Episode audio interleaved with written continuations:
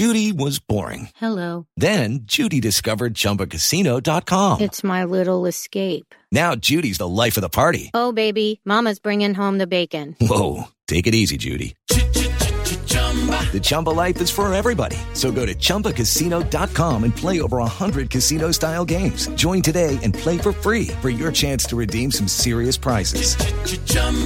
ChumbaCasino.com. No purchase necessary. Void where prohibited by law. 18 plus terms and conditions apply. See website for details. Judy was boring. Hello. Then Judy discovered ChumbaCasino.com. It's my little escape. Now Judy's the life of the party. Oh, baby, Mama's bringing home the bacon. Whoa, take it easy, Judy. The Chumba life is for everybody. So go to ChumbaCasino.com and play over 100 casino style games. Join today and play for free for your chance to redeem some serious prizes. ChumbaCasino.com. No purchase necessary. Void where prohibited by law. 18 plus terms and conditions apply. See website for details. Ah, nine, nine. You need to spend more time here with the family. Oh, where are you going? Be back before dinner. Be careful out there. No boy. Got it covered. Bye. I just want to escape. Dad always wanted me to travel the world. Someday.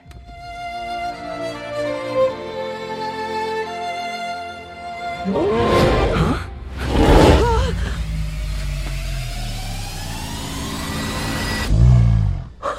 There's a Yeti on my roof.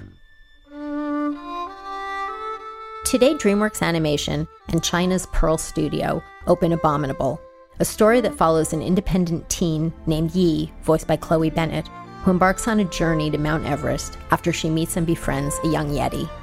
The movie's writer and director is Jill Culton, who talked with us about the making of the movie during a recent visit to DreamWorks Animation. We discussed topics including how Jill created this strong female protagonist, a stylized look at China, the casting choices, as well as the state of diversity in the animation community. I'm Carolyn Giardina. Welcome to the Hollywood Reporters Behind the Screen.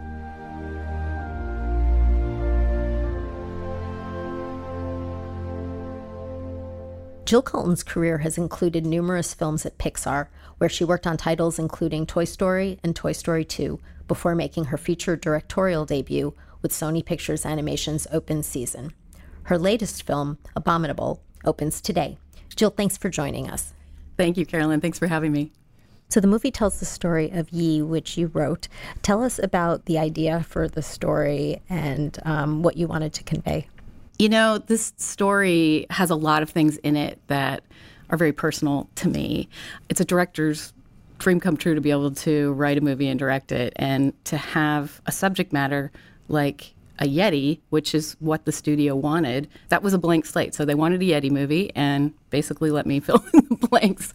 So it was really important to me to have a really strong female lead character. You know, growing up as a kid, there was mostly princess movies out there for animated films. And for me, a tomboy growing up in Ventura, skateboarding, surfing, camping, I really couldn't relate to those movies so much. And so I just thought I really wanted to create a character who was independent, strong, the kind of character who kind of leaps before they look and gets themselves into trouble sometimes.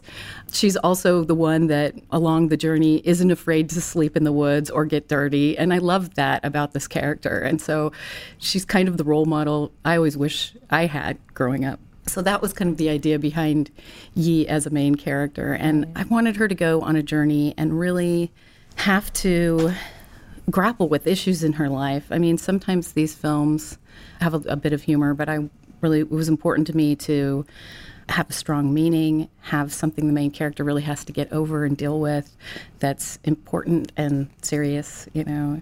So when we meet Yi, who lives in China, her adventure begins when she goes up to her rooftop and she's surprised to find that there's a Yeti hiding there. Right. So, what's so great about this is like every kid that I know, including myself, always wanted a secret fort, right? And so she has what we see in Yi's bedroom is that her bedroom is very blank, but when she goes up to her rooftop, we see a fort up there that she's created, and it's colorful and it's got you know a map of all the places she wants to visit in China.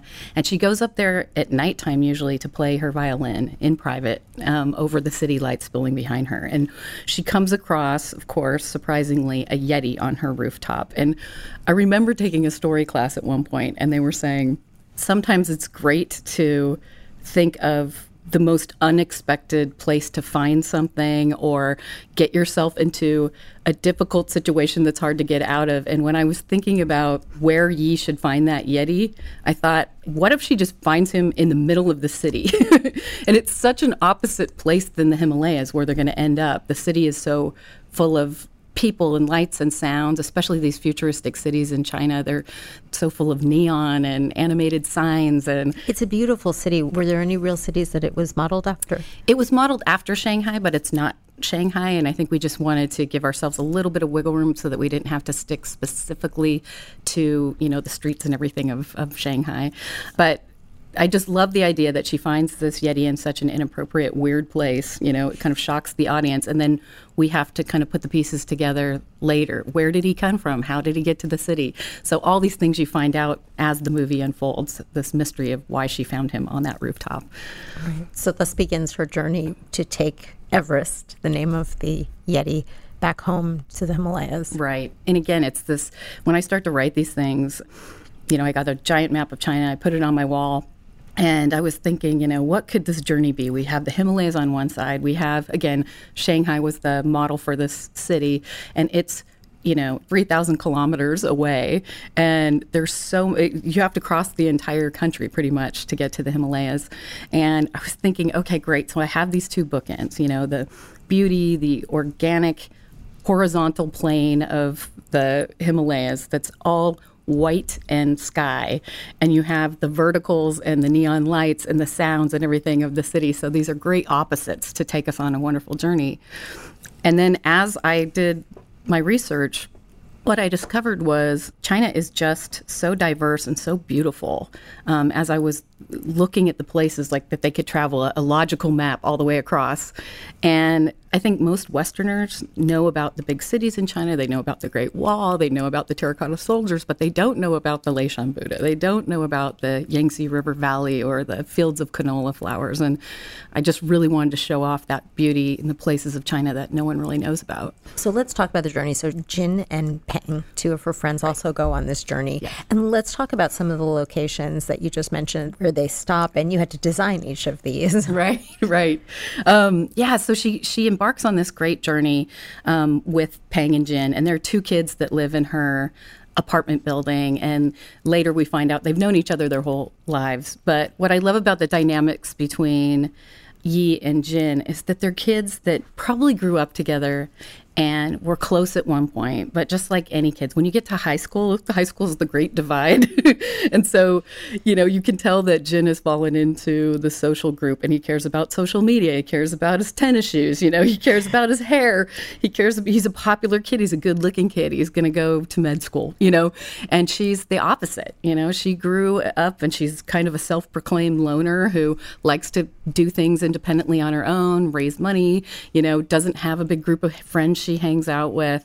And so they've kind of grown apart. And what's so great about this movie is that, you know, when push comes to shove and Jin, you know, has to let his cell phone go and let, let his shoes get dirty and his hair messed up, it pulls them back to that great relationship they used to have. And I just love that about this film because I think it's the relationships. It's it, when you form strong relationships when you're younger. Sometimes those really last, Right. and you can always call those friends up. You know, years later, it feels like you've just talked the next day. So they have that awesome bond in this movie. And Peng, which I uh, what I love about Peng is that he's Jin's cousin, but he is every kid. He is in the moment. He is up for the adventure. He doesn't know how dangerous it will be. He doesn't care. Uh, he is just he's absolutely in the moment. And what's great about Peng is that he gets along with Everest so well and they play so well together that this is what actually makes you realize that Everest even though he's 2,000 pounds, is just a kid. And so it gives her even more drive to get him home because she realizes, you know, there's parents waiting for him, or maybe he has a home. And another goal for me in this movie was to set up kind of that theme of home. And so we see that Yi is disconnected from her mom and grandma at the beginning of the movie. She doesn't have the perfect home life. But when she discovers Everest on her rooftop, she has a real drive to get him home, to his home and his family. And along this journey, she's going to end up fixing her own home and her own family. So it, this journey of getting him home and her drive is because secretly she desires that closeness with her family again.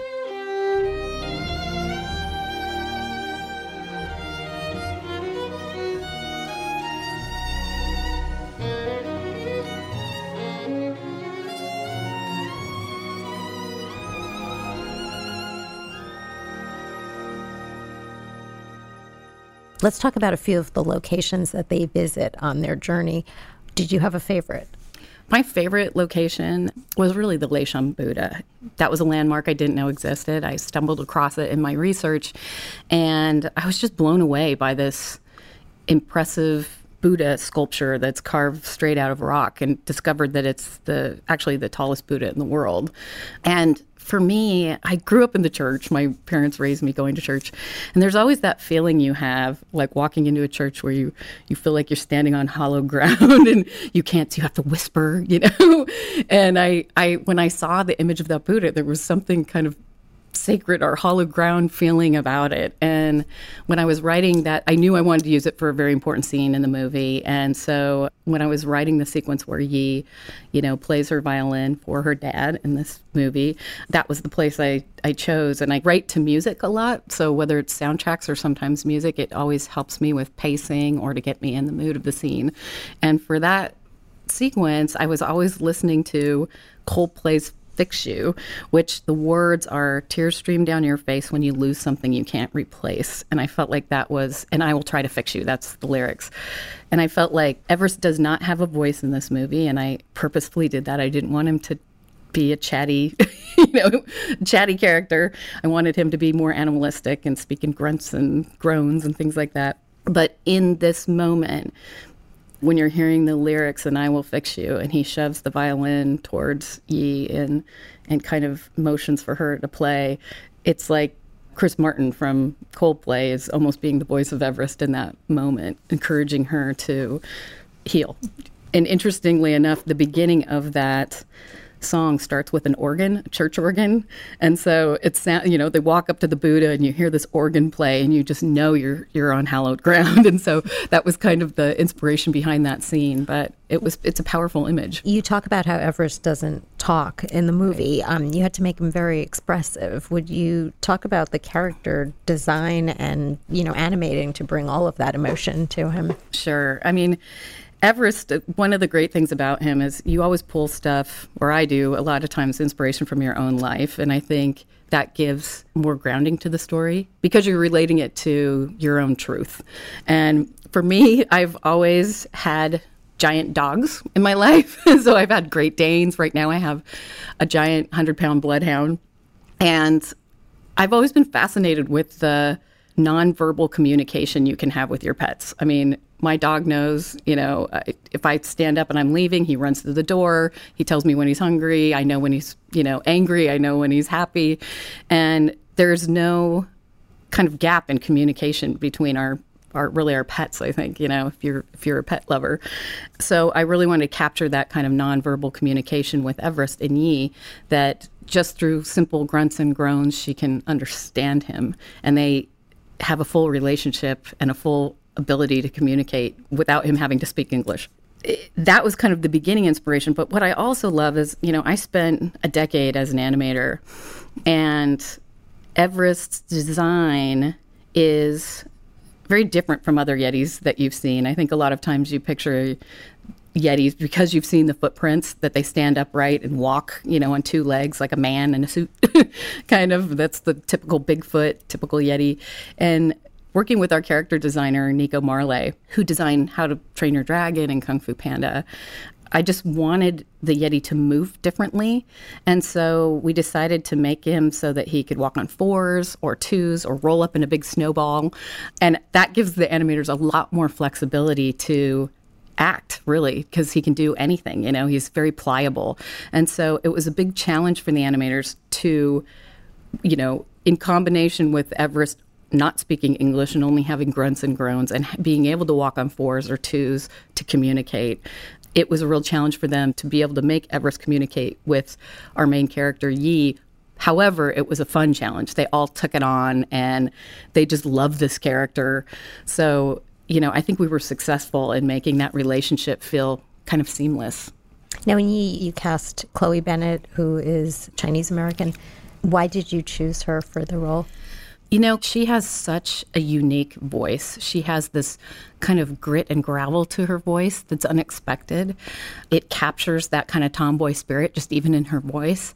But, you know, it was important for us to actually cast someone who was Chinese in the main role. But more so, you know, Chloe grew up in Shanghai. And so she knows that kind of futuristic city that we were basing all this on. She has a love for dogs, I should say. She's got um, multiple brothers and sisters. She can understand that relationship between Peng and Jin. But really, what I've appreciated about her through this process is I've discovered what a fantastic actor she really is. When you do voiceover for animation, it's quite vulnerable because you don't have hair and makeup. You're not in a location. You're in a recording studio and it's just you and the microphone and the director. And so it's your voice, it's all about acting. And she was so willing to just go anywhere with me. and there's some really emotional scenes that we recorded multiple times and you know, we'd workshop it, which is, you know, I wrote the script, but I'd come over and say, let's try it this way. Let's try it this way. What sounds more natural to you? And we'd kind of workshop the script. And in this one incredibly emotional sequence in a bamboo grove where she's talking to Jin about her family, after a couple times of recording, I said, you got it. Let's just throw the script away. Now just tell me the story. Just tell the story. And she had tears pouring down her face and she did these beautiful little stumbles and trying to find her words and it was so natural i had tears coming down my face and th- these are the kind of actors you just die to work with because she's she was so vulnerable and that performance really shows in this movie she feels like a real character really going through these things and i can't say enough about her she's great since you first conceived the story the studio and the project went through some iterations. Uh, and I know Yi wasn't always a female. There was a point where um, right. um, where that changed. Would you tell us about the progression of making the movie? Sure. I mean, I actually started this film about seven years ago and wrote the film and was directing it. And Yi was actually younger at that point. She was nine years old, and there wasn't a Jin and Peng involved. And for various, the studio went through many changes. I should say one of them is they DreamWorks was sold to Universal, and there was a new set of executives involved in this, and different development went on. And so I was off the movie for a little bit of a time, and it went through story changes. Like he became a boy at some point. I wasn't here for that. I think the violin became a guitar at one point.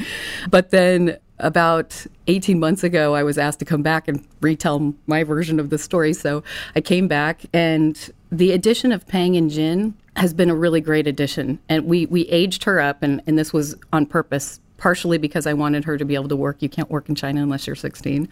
Jin needed to be 18 just for them to appropriately go across China as young adults without a chaperone. and I think making them teenagers actually gave me more to work with just as far as like teenagers are always going through things in their life. And I think with Yi, that kind of pulling away from her mom and grandma is also a very teenager thing that you you want to kind of keep everything to yourself and deal with things on your own. And he is going to learn in the end she she needs to open up and embrace her family. And that's such that I went through that as a teenager as well. So some of these things change and grow. That's how stories develop. And you know I think this is the best version of this story. So I'm glad I got to come back and you know embrace the original version. It was great. Why is he making that is he humming Whoa! Is that, uh... A blueberry?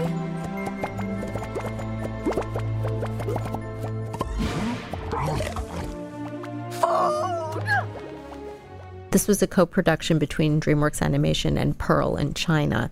To what extent did Pearl work with you on the cultural aspects, and did you additionally do research trips to China? Tell us a bit about that. Well, I've been to China quite a few times. I haven't been to every location in the movie, which hopefully I will get to someday. I would love to stand and. and you have your own map now. That's right. I have my own map, and I would love to see the Himalayas. That's one place that I would love to visit. But yeah, we we were a co-production with Pearl Studios, and Pearl Studios is located in Shanghai, and there is a whole group of artists working there.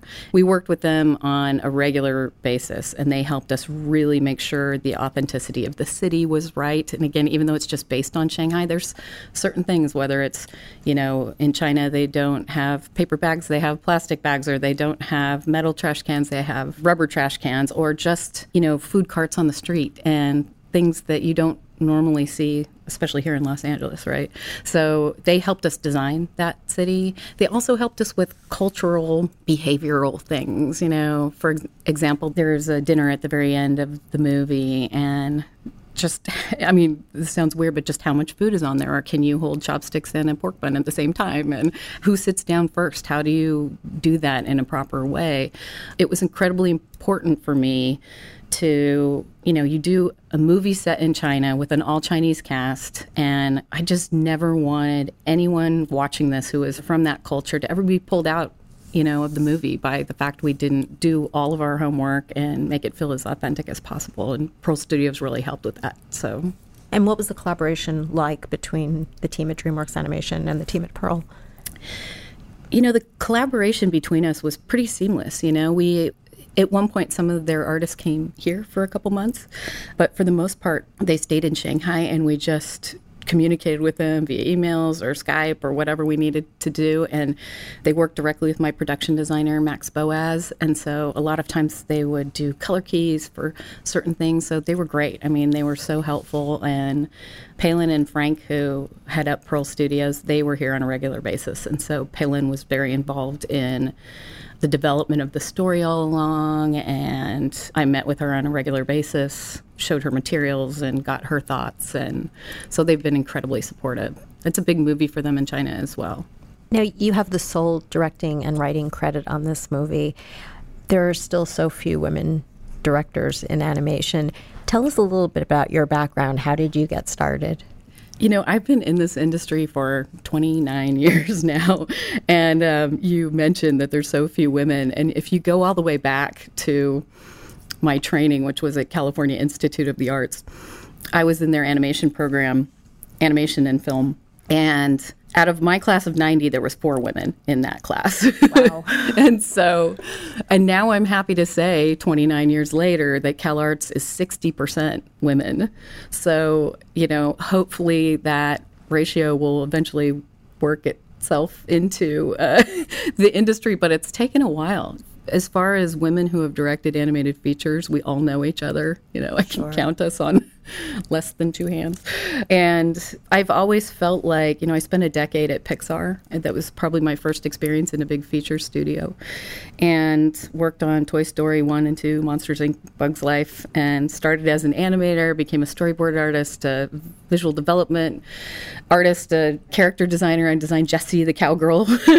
we got to wear a lot of hats because the company was growing so fast. And what I really appreciated about my training there is that story was so so very important and i saw my friends there like andrew stanton you know start to write and direct his movies like right. finding nemo was his first one that he wrote and directed and wrote that because he had had a young son recently and was a worried father and put again his own life into this and even as early as toy story days you know we'd sit around and talk in story and you know, Andrew had a next door neighbor who used to pull his toys apart and make, you know, hybrid toys out of them, which worked its way into the movie. Right. John's minivan worked its way into the movie. I mean, these things are really we pull from our own lives, and I've learned storytelling from them. I think, and I've learned the power of tackling tough subject matter from them, and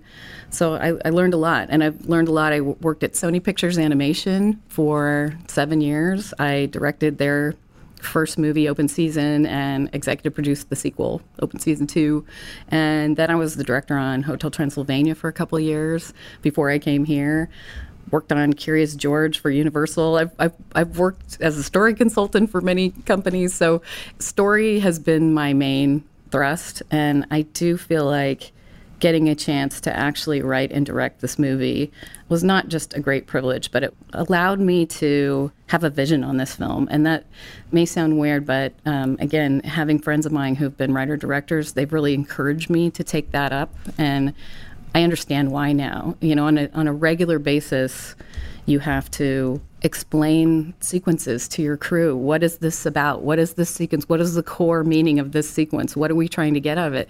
And when you've developed and written it, it's so much easier to do that. You know, you, you know what every, why you put everything in there. And so I really hope more women kind of take on that writing directing mantle. You know I, I, have so many friends that are fantastic writers so it's not like i would ever not work with another writer again. I, I love that process. This is amazing. This is impossible. Come on everest. Make it go bigger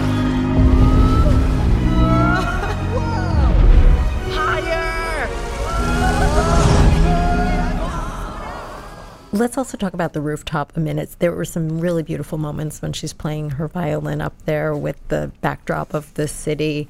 What was the mood you wanted to create in those moments? Right.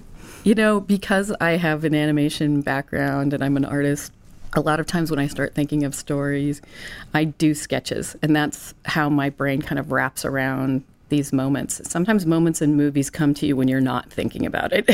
and that sounds weird, but if you put your concentration on it too much, sometimes the beautiful images don't come. So a lot of times I'll just stop and push the computer away and take out my sketch pad. And one of the things I kept sketching over and over again was Yi on the rooftop playing her violin in silhouette against the city lights. And it was just something was a romantic image that I saw, and always imagined like a camera sweeping around her, you know, going all rotating around her, and so you know that was an important image for me in my head to have. I also think that you know the violin was an important instrument for me. I don't particularly play it, but what I love about violins are that they sound like a voice. You know, I play piano, but it doesn't sound necessarily like a voice in that kind of melodic way that when you bow, it almost sounds like someone singing a note. And I really wanted Yi to have a voice that's other than her own. And sometimes when you can't express things with your own voice, this gave her an outlet to express it in a different way. There is a delicate sequence in the movie where she's kind of saying her goodbyes to her dad. And I wrote that speech, I should say, and it was horrible. And I thought, uh, this is just these were early on thoughts, you know. The, it, I didn't wait till I got to that sequence to, to write it. But the violin, if you can imagine, when she plays that, she doesn't have to have words. And what's great about that is the audience themselves puts their own words into her playing better than anything I could have written. And so I think that's where the power comes from this is like people can read their own words into it. Right. You know, it makes them more powerful that way. What advice would you give young women coming up in the business today? I think I would tell young women to be confident in their storytelling skills. I think often when you're a minority within a a field like this because women are still the minority within the creative side. I think on the on the production side, there's tons of women. There's a lot of women producers.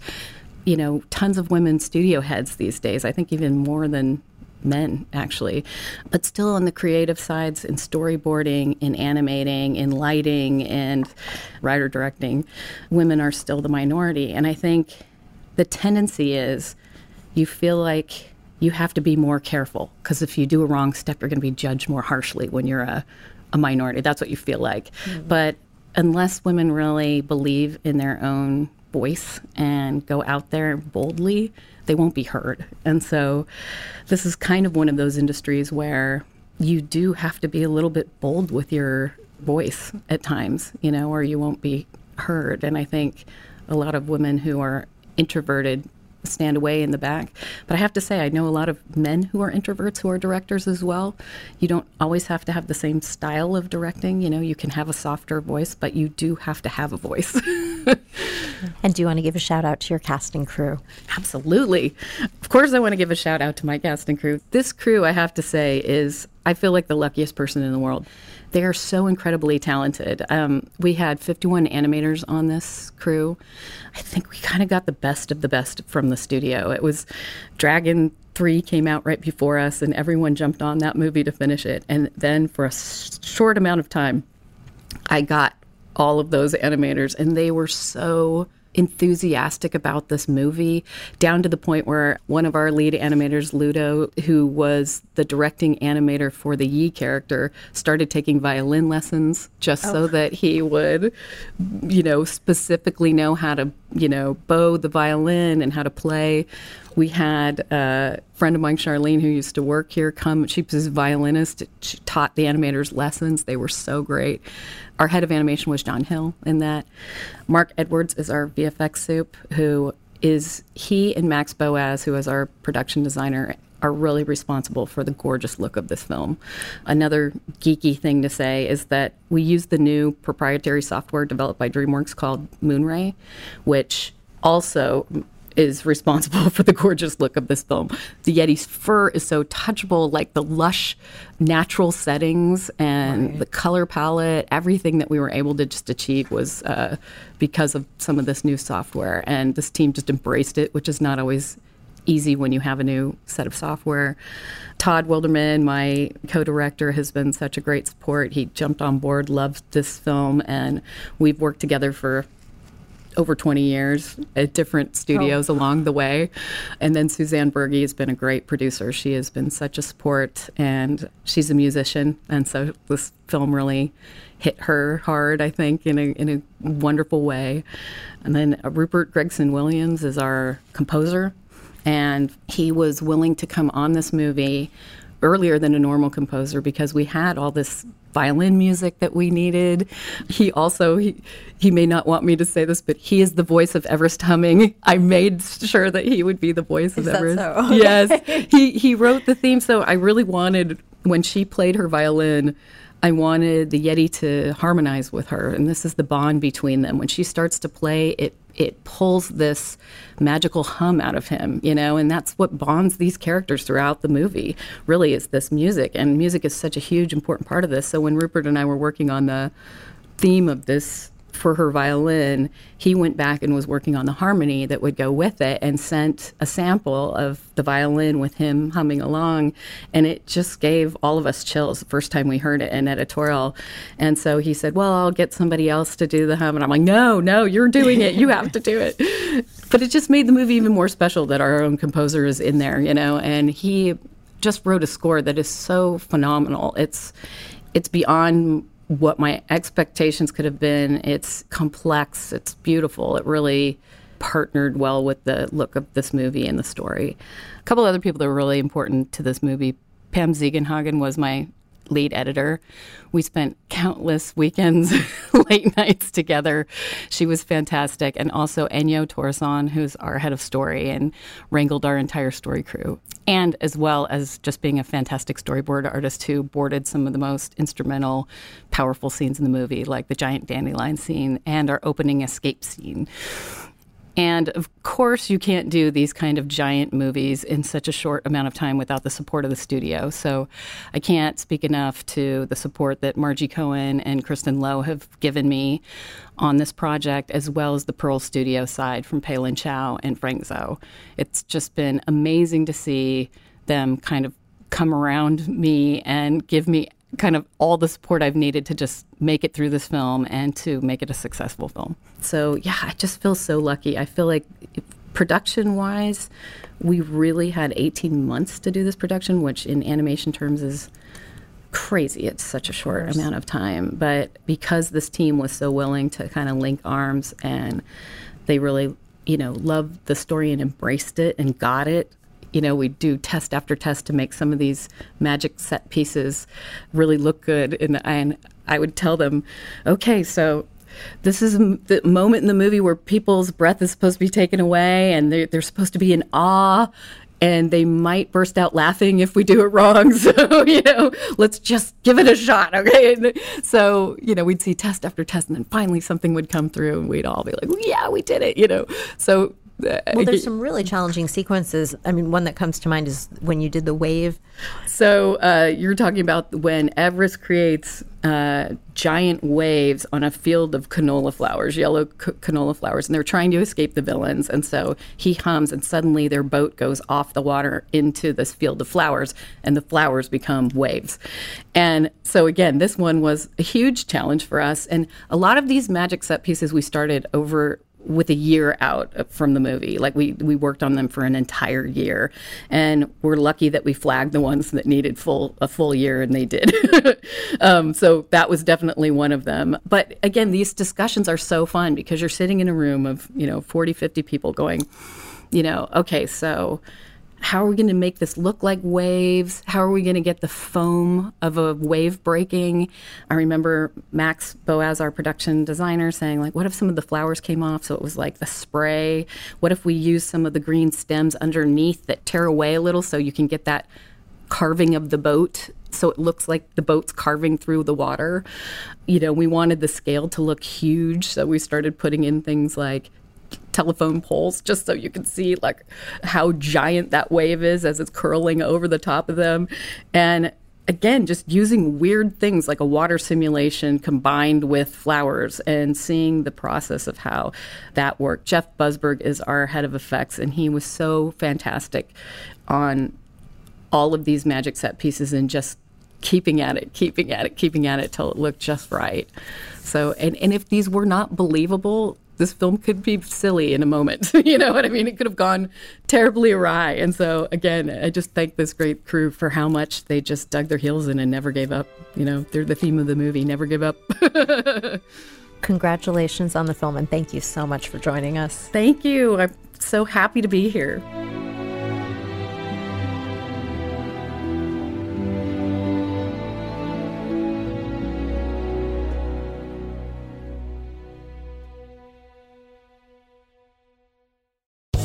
Land Casino asking people what's the weirdest place you've gotten lucky? Lucky? In line at the deli, I guess? Aha, in my dentist's office. More than once, actually. Do I have to say? Yes, you do. In the car before my kids' PTA meeting. Really? Yes. Excuse me, what's the weirdest place you've gotten lucky? I never win and tell. Well, there you have it. You can get lucky anywhere playing at LuckyLandSlots.com. Play for free right now. Are you feeling lucky? No purchase necessary. Void where prohibited by law. 18 plus. Terms and conditions apply. See website for details.